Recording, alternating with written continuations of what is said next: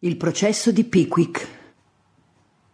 La mattina del gran processo per infrazione di promessa matrimoniale Bardell contro Pickwick, l'imputato, signor Pickwick, giunto in aula sotto scorta, in preda all'agitazione, si diede un'occhiata intorno. In più punti della galleria già si infittivano gli spettatori e nei seggi degli avvocati si stavano raccogliendo numerosi gentiluomini in parrucca che presentavano in complesso l'intera ampia e gradevole gamma di nasi e fedine per cui è giustamente celebre l'ordine degli avvocati d'Inghilterra. Quelli tra loro che si trovavano a portare dei fascicoli lo facevano col massimo dell'ostentazione e occasionalmente ci si grattavano il naso per imporli con maggior forza all'attenzione del pubblico.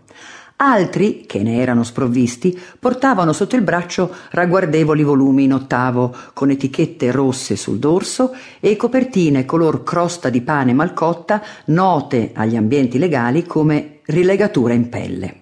Altri ancora, privi di fascicoli o libri, si ficcavano le mani in tasca, dandosi l'aria più saggia che gli riusciva di assumere. L'insieme, con grande stupore di Pickwick, era suddiviso in gruppetti intenti a chiacchierare e a discutere le notizie del giorno, con plateale insensibilità, quasi che non vi fosse processo di sorta in procinto di iniziare. Un urlo Silenzio! annunciò l'entrata del giudice, oltremodo basso e grasso, tanto da sembrare tutto faccia e panciotto. Entrò rotolando su un paio di gambette tornite e, dopo un inchino agli avvocati, che risposero inchinandosi, sistemò le gambette sotto il tavolo e il piccolo tricorno sopra.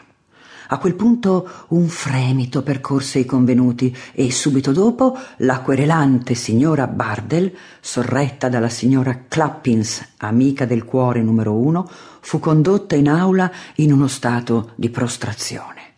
Poi Dodson e Fogg, in veste di procuratori della querelante, le passarono l'uno un enorme ombrello, l'altro un paio di sovrascarpe, con facce partecipi e malinconiche approntate per l'occasione. Poi comparve la signora Sanders, amica del cuore numero due, che introdusse il signorino Bardell, piazzandolo sul pavimento di fronte alla sua isterica madre, in un punto in piena vista, da cui non poteva mancar di suscitare la simpatia di giudici e giurati. L'atto non si compì senza la tenace resistenza del signorino stesso, turbato dal presentimento che il trovarsi così esposto allo sguardo torvo del giudice fosse solo un preludio formale all'essere spedito senza indugi sulla forca. Io sto con la querelante Bardel, vostro onore, disse l'avvocato Basfas. Il giudice. Chi c'è con voi, collega Basfas? Il signor Skimpim fece un inchino per notificare che c'era lui. Io difendo l'imputato Pickwick, vostro onore, disse l'avvocato Snabbim. C'è qualcuno con voi, collega Snabbim? Il signor Funky, vostro onore. Si proceda. Skimpim si accinse ad aprire il caso, caso che, dopo che lo ebbe aperto, rivelò un interno del tutto insignificante, poiché i particolari di cui era a conoscenza Skimpim se li tenne per sé. Successivamente si alzò l'avvocato Basfas, con tutta la solenne dignità richiesta alla grave natura del caso, e dopo aver sussurrato con Dodson e conferito brevemente con Fogg, si tirò la toga sulle spalle, si sistemò la parrucca e si rivolse alla giuria.